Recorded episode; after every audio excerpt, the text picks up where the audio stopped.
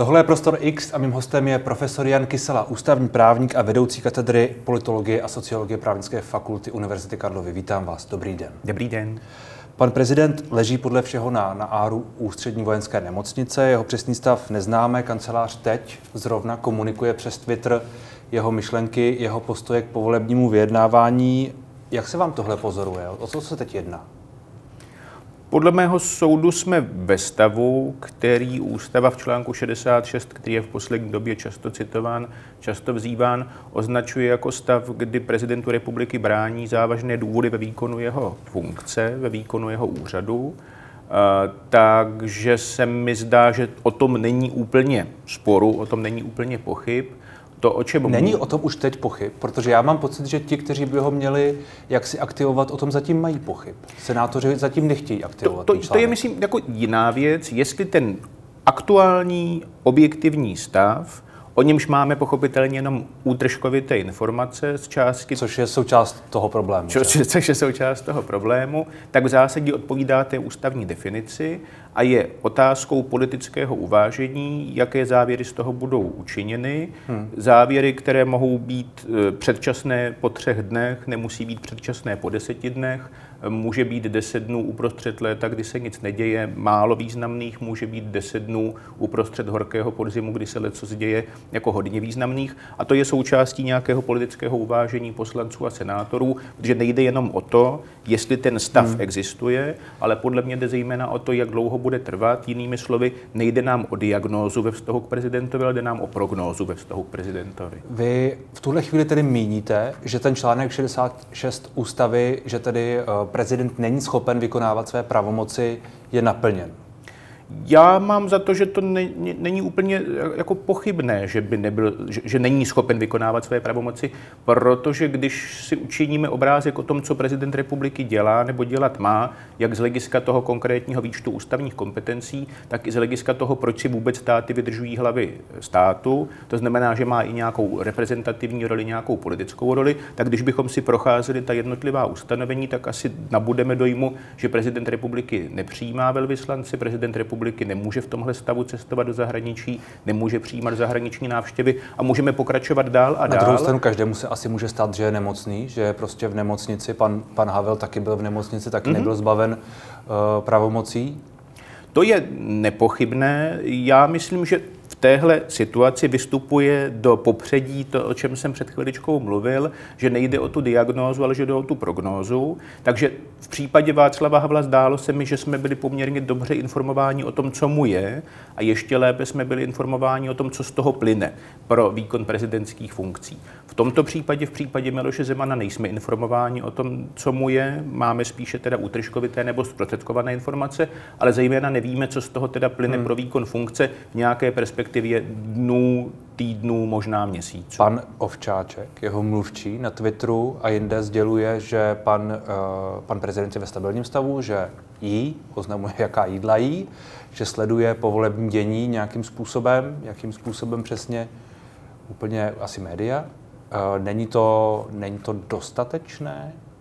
No, já mám eh, například duševně nemocnou maminku a ta maminka taky taky sleduje televizi a je schopna se mnou mluvit, ale přesto bych neměl pocit, že ta maminka je ve stavu, kdy může být třeba prezidentkou republiky. Takže jde o to, co přesně znamená ten stabilizovaný stav, co přesně znamená ta komunikace. Pak, když by se omezovala třeba na výběr e, jídelníčku, tak se mi zdá, že to u prezidenta republiky je dost málo. Takže jde o to, pokud, co se... Pokud, uh pokud mluvčí na Twitteru dnes například oznámil, že s ním byla nějakým způsobem konzultována žádost o schůzku ze strany pana, pana Fialy z ODS a že on souhlasil a že ta schůzka mm-hmm. se uskuteční, jak pan uh, mluvčí napsal v pozdějším datu, mm-hmm. někdy, až to tedy asi bude, bude možné.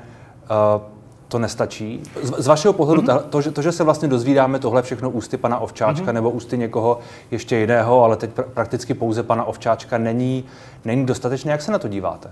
Já myslím, že když sledujeme v posledních několika dnech sociálních sítě, tak si nemůžeme nepovšimnout, kolikrát se objevuje citace Cimrmanovy hry Záskok, kde je ta situace velmi podobná. V posteli se vynachází paňmáma, paňmáma, která nekomunikuje úplně zřetelně, respektive nekomunikuje tak, aby to, to auditorium v sále vnímalo či slyšelo, vždycky se k ní někdo nakloní a ten někdo interpretuje vůli té paní mámy. A já mám pocit, že my jsme v situaci, kdy se prezident republiky vynachází v nějakém uzavřeném prostoru, my stojíme před zavřenými dveřmi, ty dveře se vždycky otevřou a vystoupí z nich buď pan kancléř nebo pan Ovčáček a řeknou, co zrovna pan prezident republiky dělá, nedělá, co nám vzkazuje. A samozřejmě problém tohohle schématu je, v jaké míře věříme těm, kteří se naklánějí k ústům paň mámy, anebo v jaké míře věříme těm, kteří vycházejí z těch dveří, za nimi se vynachází prezident republiky. A uvážíme-li, jak kancelář prezidenta republiky dlouhodobě funguje, kdo jsou její vrcholní představitelé, jakým způsobem pěstují informační politiku týkající se výkonu funkcí prezidenta republiky, respektive jeho zdravotního stavu, tak není, myslím, úplně překvapivé, když řada lidí má jistou pochybnost o validitě těch tvrzení. Hmm. Hmm. Jsme, jsme v té hře záskok podle vás v tuhle chvíli de facto? Těžko říci, protože já nevím, co se děje za těmi dveřmi. To je asi, Stejně je, to, tak... to je asi jedno, záleží na tom, kdo, kdo k té paní mámě eh, jak si, kdo se sklání, kdo se sklání no, a co potom říká. Já mám pocit, že jsme v situaci, která se tomu hodně podobá a já mám za to, že takové situace mají být vlastně řešeny ve prospěch solidního, korektního a transparentního výkonu úřadu prezidenta republiky. Čili co by se teď mělo stát podle vás? Já si myslím, že nejde vlastně o to, abychom byli úplně ohromeni nebo pohlceni kauzou konkrétní fyzické osoby Miloše Zemana, muže určitého věku a určitého zdravotního stavu, ale podle mého soudu si máme všímat funkčnosti toho úřadu, úřadu prezidenta republiky. A pak, když máme dojem, že z nějakého důvodu ten úřad prezidenta republiky máme, že je vybavený významnými kompetencemi, které právě v tomhle čase jsou možná ještě významnější, tak bychom možná měli dbát na to, aby ta funkčnost byla zajištěna. Hmm. A k tomu podle mého slouží ten ústavní mechanismus substituce, která navíc může být dočasná. Nejde přece ano, o to, že ano. když se jednou usnesete na tom, že prezident republiky není ze závažných důvodů schopen vykonávat svůj úřad, takže už nebude schopen vykonávat svůj úřad po zbytek svého funkčního období. Říkáte de facto, pokud se to tedy přeložím do eh, z té právničiny, že pre- prezident že ten úřad není funkční a že dočasně by měl být zbaven uh, těch pravomocí. Dočasně, dodávám, potrhuji vlnovkou. Když trvají závažné důvody, které podle mého soudu jsou toho času identifikovatelné, tak ano. Hmm. Současně je dost podstatná ta prognóza, takže pak, když by ošetřující lékař řekl například, já vám nemohu říci, co panu prezidentovi je, protože k tomu nemám jeho souhlas, ale mohu vám říci, že na jednotce intenzivní péče na Áru nebo zkrátka někde bude muset pobývat ještě nejméně tři nebo čtyři týdny, tak je to podle mě velmi relevantní informace pro to, abyste se podle ní mohl zařídit. Když vám neřekne nic... A kdyby to bylo takhle, mhm. protože to mi přijde vlastně zajímavý ten příklad tři, tři čtyř týdnů. Je to hodně, je to málo? Já si myslím, že je to poměrně dost na to, abyste si nevšímal toho, že nemáte akceschopnou hlavu státu. Ono se to v, v této době. V této době. Specificky v této době možná. Specificky v této době bych se mi skoro zdá, že pak, když by bylo jisté, že prezident republiky je zkrátka neschopen, tak je-li neschopen měsíc, tak i to mi teda přijde, přestože nemusí být zrovna tak politicky vyhrocená doba, do té míry významná a dlouhá doba, že bych o té substituci uvažoval, protože to podle mě není svatokrát krádež. Přece když jste nemocný a jdete na nemocenskou, tak to taky nevypovídá nic o tom, že jste jako bezcharakterní člověk, nebo že vás má zaměstnavatel propustit, nebo že nesmíte už nikdy výjít na ulici, protože jak se na vás budou lidé tvářit. Hmm. A mně připadá, že tohle je něco jako hodně podobného. Je-li prezident republiky vážně nemocný, to tak asi není nezbytně nutné, aby rezignoval, pakliže neusoudí sám, že rezignovat má když máme tenhle mechanismus toho dočasného nahrazení v těch, eh, v, těch, v těch funkcích či v těch kompetencích. Před časem jsem si povšiml, že u nás se eh, štosovali, tak říkajíc, velvyslanci, hmm. kteří nebyli připuštěni k prezidentu republiky, aby mu předali pověřovací listiny, tak to určitě není fatální povrch, porucha, ale naznačuje to, že jako dlouhodobě ten zdravotní stav prezidenta republiky nemusí být úplně dobrý. A abyste pak čekal, že už máte k dispozici balík soudců, které byste potřeboval jmenovat, profesorů, které byste potřeboval jmenovat. Samozřejmě, že to není fatální v tom směru, že když pár týdnů Republika počkáte, neskončí. tak jako asi neskončí svět. No ale do o to, proč máte vlastně čekat, když máte ten náhradní mechanismus? Na druhou stranu máme ho. Sněmovna není eh, ještě úplně složená, respektive jsme v takovémto mezidobí, kdy máme premiéra, který brzy podá demisi, máme sněmovnu, která už je zvolená, ale ještě neměla ustavující schůzy. Je otázka, co by, co by se vlastně dělo. No, tak do toho 21. Eh, října, kdy trvá volební období této poslanecké sněmovny, by teoreticky za to bylo možné ještě jí svolat ke schůzi, k čemuž teda evidentně není žádná ochota, což nijak nekomentuju ani kriticky, ani ani pozitivně. To znamená, že poslanecká sněmovna bude nejspíše ve hře až po 9. listopadu. V mezidobí nicméně je k dispozici Senát a jelikož tady existuje nutnost souhry vůlí těch dvou komor, tak pak, když by tedy v parlamentu v jedné či ve druhé komoře měl někdo pocit, že se má hmm. něco dít, tak se to nemusí dít nutně až po tom 9. listopadu. Pokud by Senát uznal, že pan prezident by měl být zbaven těch, těch pravomocí, um, kdo by pak převzal tu, tu funkci jmenování vlády? Uh. Bavíme se o předsedu sněmovny. Tak, tak, ti náhradníci jsou dva. Jedním z nich je předseda vlády, ten přejímá ty kompetence, které jsou kontrasignované. Ty nás vlastně v téhle souvislosti nezajímají. Zajímá nás tedy ten druhý substitut, předseda poslanecké sněmovny, který přejímá část těch nekontrasignovaných kompetencí. A to jsou právě ty, které jsou aktuální v téhle době. Takže takovou kompetencí, která má vztah k tomu, co se děje, zvolání zasedání poslanecké sněmovny, o tom se mluví opakovaně, že když by k tomu zasedání nedošlo, ať už prezidentem republiky, anebo jeho náhradníkem, pokud by byl k mání, tak se sněmovna sejde sama, ale pak je toto přijímání demise vlády, pověřování té vlády v demisi výkonem jejich funkcí, je to jmenování předsedy vlády a jmenování vlády. To je v zásadě všechno to, co se týká té změny jedné sněmovny ve druhou a změny jedné vlády ve druhou, hmm. čemuž je prezidenta republiky třeba nenutně jako nositele nějakého politického názoru, programu či vůle, ale zkrátka jako toho, kdo produkuje ty jednotlivé ústavní akty. Technicistně trochu. Může, nemusí. Já myslím, že my jsme hodně zvyklí hmm. na základě té prezentace, či, či, sebeprezentace, zejména Miloše Zemana, očekávat, že to povolební vyjednávání bude mít v rukou on, ale ono to tak samozřejmě být nemusí a popravdě řečeno asi ani nemá, protože je to věc těch politických stran. Do určité míry ho ale v rukou má respektive nevíme do jaké míry pevně, nicméně, nicméně to tak je, že pan premiér Babiš říká, že v neděli údajně mluvil s panem prezidentem a pan prezident mu potvrdil, že ho plánuje pověřit sestavením vlády, což není ústavní úkon sám o sobě, nicméně je to jak, jakýsi úzus, že se to tady tak jakoby dělá, je to, něco, je, to, je to krok, který předchází tomu jmenování prezidentem, premiérem, omlouvám se. Jak legitimní vůbec jsou v tuhle chvíli tyhle ty kroky a tyhle ty informace a vlastně to všechno, co se kolem toho děje? No, z hlediska legitimity platí to, o čem jsme mluvili před chviličkou v souvislosti se záskokem. Pakliže k prezidentu republiky nemá přístup nikdo jiný, než lidé, kteří mají zájem na řekl bych, jednostranném způsobu Ale rozumíte, že, že my vlastně teď se bavíme o tom, že nevěříme v úvozovkách, nebo že pochybujeme o slovech premiéra, mluvčího prezidenta, ředitele kanceláře, eh, respektive kanceláře prezidenta, to, to, je, to je vlastně docela jako zvláštní situace trošku. Uh... Já myslím, že my nemáme možnost jak si ověřit, že mají nebo nemají pravdu. Z hlediska hmm. toho výroku předsedy vlády samozřejmě hraje roli i ten faktor času, že pokud někdo tuhle informaci vysloví dva dny poté, co ji údajně nabil, přičemž v mezidobí byla několikrát zmínka o tom, že nic takového se nestalo, byť ty formulace jsou trošku odlišné. To, co se nemělo stát, Neby, prezident republiky nebylo nepověřil. To, nebylo to vysloveně negováno, ale bylo jo. různě naznačováno, tak, že, že se toho ta zkuska netýkala. Nicméně problém je tedy v tom, že pokud bychom měli možnost čerpat informace jenom od lidí, kteří jsou na, na prezidentu republiky závislí existenčně, to jsou jeho spolupracovníci. Pokud bude prezident republiky prezidentem republiky, tak oni budou jeho spolupracovníky, pak už ne úplně. A nebo bychom byli závislí na těch informacích jenom od lidí, kterým svědčí určitý typ informování, respektive určitý typ interpretace těch informací, no tak se nedá úplně zase tvrdit, že je úplně jako šokující,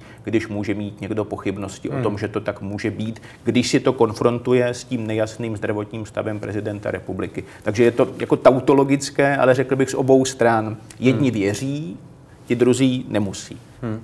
Není to vlastně trochu tenký let, co se týče nějakého společenského přijetí toho kroku eh, v souvislosti s článkem 66 a nejenom společenského, prezident má nějaké postavení, ta funkce má nějakou vážnost? No tenký let to je, ale protože z něj do značné míry děláme tenký let. Jo? Já myslím, že nejde o to, abychom prezidenta republiky znectili, abychom ho pošpinili jako někoho, kdo je teda neadekvátně nemocný nebo neadekvátně starý, nebo abychom ho abychom ho sesadili z úřadu a něco na ten způsob. Já myslím, že jde o to, že se pokoušíme chránit funkčnost úřadu a pak, když legitimní nositel úřadu není toho času způsobilý ten úřad e, vykonávat, což je velmi pravděpodobné, respektive nebyl podán důkaz opaku, tak potom v rámci ochrany toho úřadu máme činit určité ústavní kroky, ze kterých ale neplyne žádný jako morální odsudek nebo nic takového. A mně připadá, že my žijeme v takových jako zvláštních poměrech, kdy prezident republiky je e, něco na způsob monstrance, bez ohledu na to, jaký je to prezident republiky, možná v případě toho přímo voleného prezidenta republiky je to tedy ještě excitované, protože on je přece nositelem vůle lidu a kdykoliv řeknete cokoliv, co vůči prezidentu republiky nemusí vyznívat úplně lichotivě, tak jste obviněn, že jste se nedokázal smířit s tím, že prezident republiky ve volbách zvítězil a pokouší se te, se tu volbu nějak zproblematizovat. Ale tak to podle mého soudu není. Tady jde prostě o ochranu funkčnosti úřadu prezidenta republiky, ochranu klidně dočasnou, ochranu, která je do značné míry způsobena tím, že my nevíme přesně, co se děje, ale nevíme-li to, tak to podle mě nemůžeme přičítat k dobru tomuhle konkrétnímu složení kanceláře prezidenta hmm. republiky a téhle konkrétní osobě prezidenta republiky, ale musíme to přičítat k dobru té ochraně funkčnosti toho úřadu. Hmm. Má, máme my, jako asi ne všichni, ale má část lidí prostě k té, k té funkci obecně trochu příliš eh, rezervovaný vztah, příliš, eh, příliš ho má možná v úctě víc, než by bylo, než by bylo zdrávo? Já si myslím, že ano, že to souvisí s celou řadou věcí, s celou řadou faktorů, jako je sídlo prezidenta na tom hradě českých králů, českých knížat, jako je ta tradice eh, založená Masarykem, tradice, kterou ale Prezident můžeme klidně, tatínek. tak přesně můžeme klidně jako prolongovat eh, k tomu pozdnímu císaři Františku Josefu I., který byl zase teda objektem určité úcty. No a když teda skládáte úctu k úřadu, když skládáte vztah, který, který mají občané k těm konkrétním nositelům toho úřadu Václav Havel, Václav Klaus i Miloš Zeman, což je vztah, který byste podle mého soudu v Německu ani v Rakousku nenašli, že by se teda vedly líté spory uvnitř rodin, kdo hmm. jak má rád konkrétního prezidenta republiky, tak když zkrátka dáváte dohromady tyhle vrstvy, tak jste potom v tomhle stavu, ve kterém my se vynacházíme. Že v zásadě jakákoliv úvaha technicistní, kompetenční, právní, naráží na, na, na emoci, která v zásadě není nezbytně, která jako není nezbytně nutná. Že jak říkám znovu, nejde o to, že chcete někoho zostudit, ale jde o to, že chcete zajistit výkon toho úřadu. Hmm. Je na místě přemýšlet o nějakém přenastavení. Zmínil jste ten hrad. Já tím nechci říct, že by měl mít nutně prezident, ať už tento nebo příští, stěhován z hradu, ale prostě kompetenční, eh, ale možná i ten hrad. Přenastavení eh, tak, aby se ten, se ten úřad trochu vrátil na zem možná.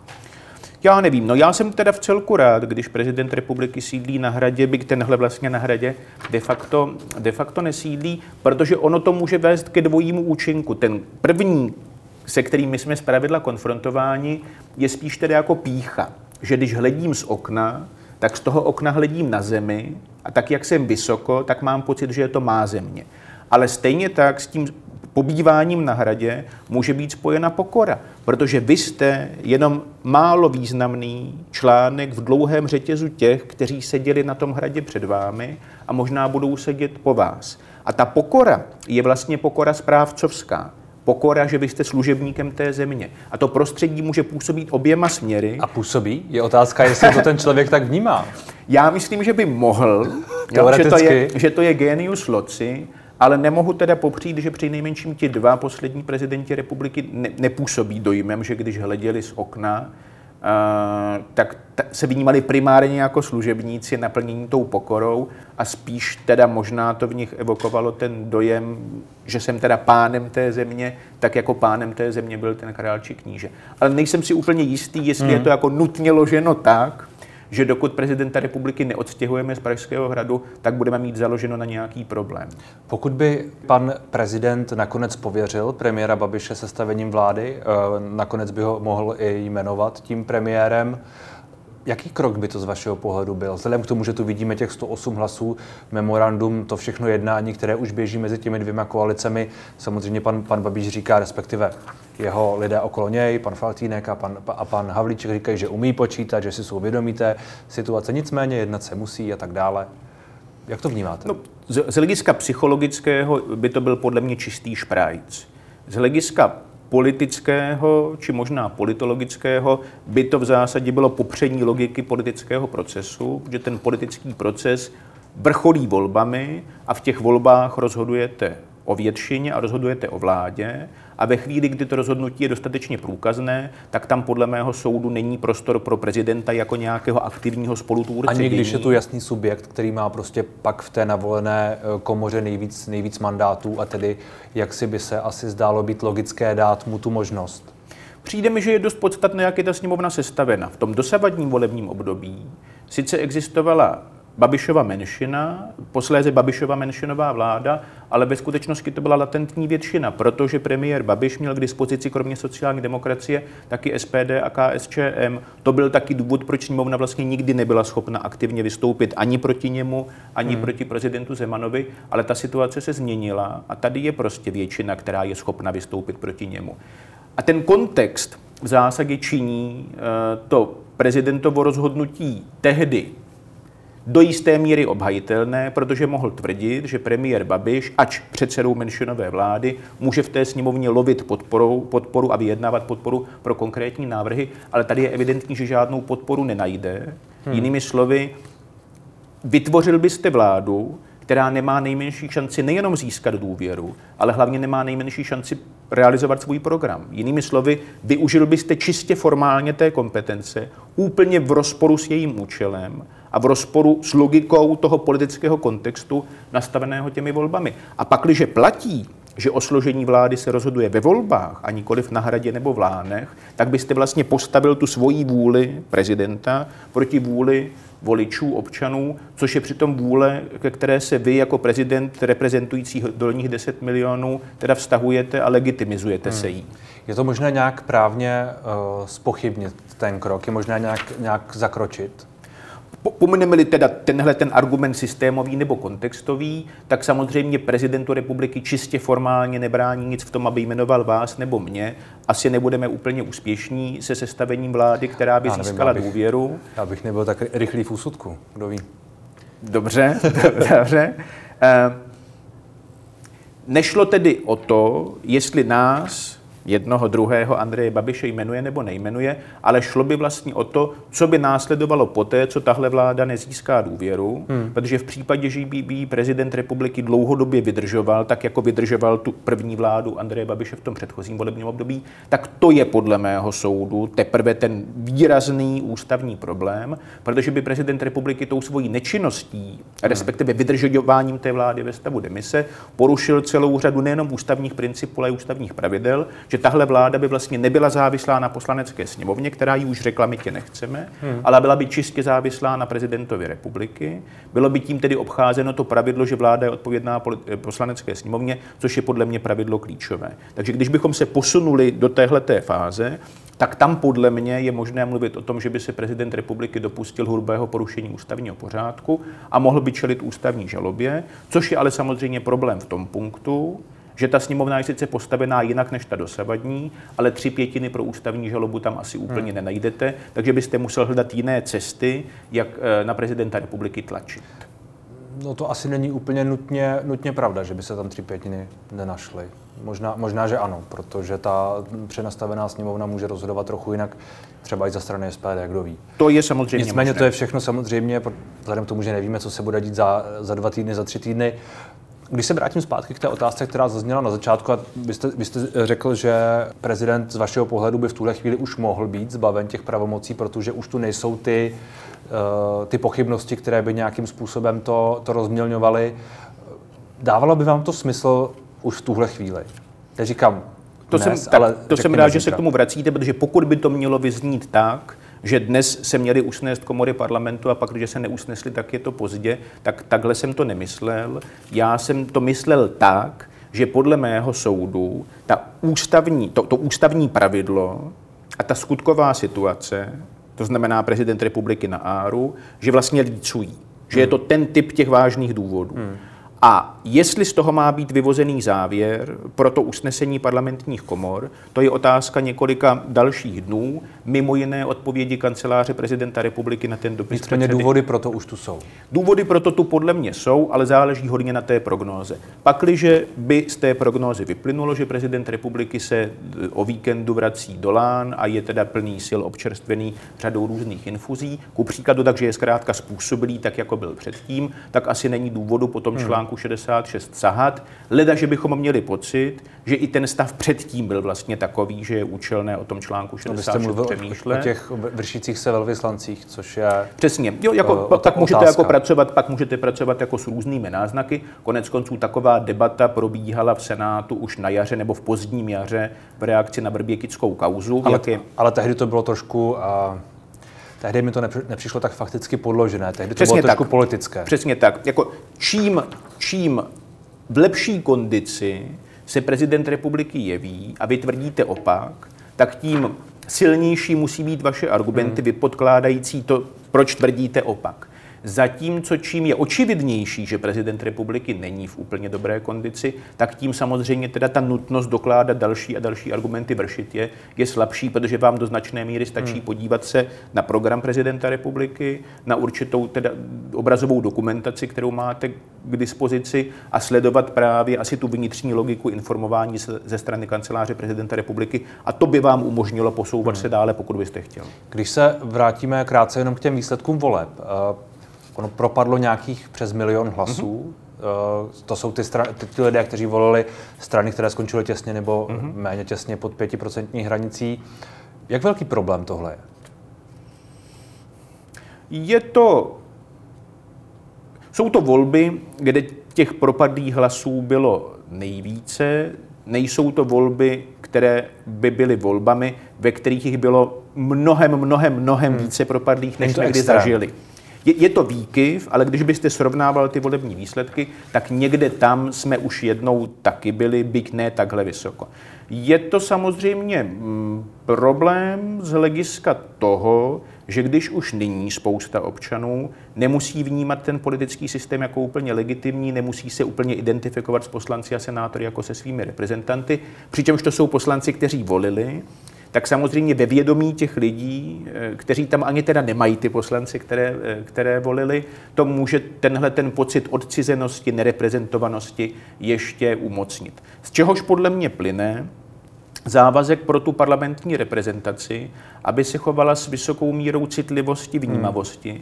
aby prostě znovu a znovu dávala najevo, že na nikoho nezapomíná, protože ti zapomenutí lidé jsou naštvaní lidé, kde jsou uražení lidé a když nemají možnost to svoje uražení či frustraci teda kanalizovat do těch běžných politických procesů, tak se teda můžou dopouštět nějakých jako akcí občanské neposlušnosti nebo já nevím hmm. čeho, co asi teda k lidnému chodu nebo vývoji společnosti úplně, úplně nepřispívá. Takže se samotným tím výsledkem voleb se toho dá málo co dělat, protože záleží zkrátka hmm. na tom, kdo přijde, jak se to, jak se to nastaví ale ta politická reprezentace by si tohohle podle mého soudu měla být vědomá. A myslíte, že bude?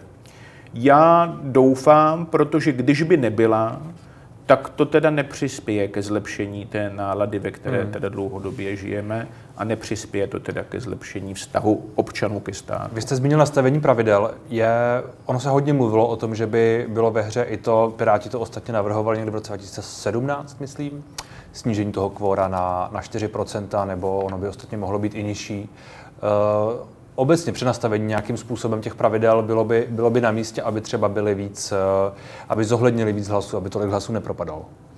Nevím, to si nejsem jistý. V zásadě se tomu mechanismu 5%, 4%, 3% Prahu voliči vždycky přizpůsobují. Jde o to, v jaké míře máte turbulentní nebo naopak stabilní stranický systém. Jo.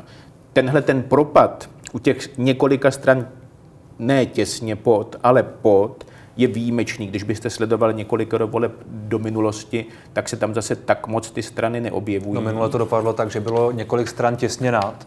A opravdu těsně. Jo. Minulé starostové a e, TOP 09 se tam tak. dostali o desetiny procenta. Ale že byste zkrátka v tom intervalu 3 až 5 pravidelně nacházel příliš mnoho stran, které nedosáhnou, tak to se myslím úplně, to se myslím úplně neděje. Ta dosavadní sněmovna s těmi devíti politickými stranami je z hlediska nějakých teda politologických klasifikací už taková jako mírně extrémní. Jo? Že už je těch stran prostě... Přesně, no ale pak, když jich máte tolik, no tak vlastně nemáte žádný důvod, proč byste měli snižovat ten eh, hmm. volební práh. Když byste no, měl ale pokud, sněmovnu... pokud stále hmm. propadne tolik hlasů, tak jako uh, asi to není o počtu stran, ale o počtu lidí, kteří, kteří pro ty strany hlasovali, respektive nehlasovali. To nevím, popravdě řečeno. Podle mě, jak tak přísaha je nová strana, skončila relativně nedaleko od toho pětiprocentního Prahu. Sociální demokracie je stará strana, myslím, že teda dost uh, dělala proto hodně jak nakonec dopadla, komunisté byli na sestupu. To je prostě jako soubor různých vlivů, různých faktorů, že bych si myslel, že v příštích volbách to dopadne stejně, to si teda nemyslím. Hmm. A když by to mělo teda se trvale dopadat stejně, tak je to asi důvod pro nějaké zamýšlení se, ale že bych teda kvůli jedním volbám musel teda nutně měnit tenhle ten dost podstatný parametr volebního systému, to si teda myslím, hmm. že nemusím. Nicméně jste zmínil, že to může vést k nějaké k jakési erozi důvěry v instituce a v ty zvolené orgány. Hmm. Cítíte, že se tohle hodně děje v poslední době, třeba i v souvislosti s covidem a s tím, jak, jak k němu vláda přistupovala, jak někteří lidé eh, samozřejmě se k té, k, té, k té pandemii stavili různě, věřili, nevěřili a tak dále. Vnímali to opatření nějak, ta opatření byla rušena eh, nejvyšším správním soudem, některá byla nezákonná, některá byla hmm. Eh, zákonná. Tohle všechno mělo vliv? Mluvili jsme tady o tom posledně, když jsem tu byl někdy na jaře nebo koncem zimy.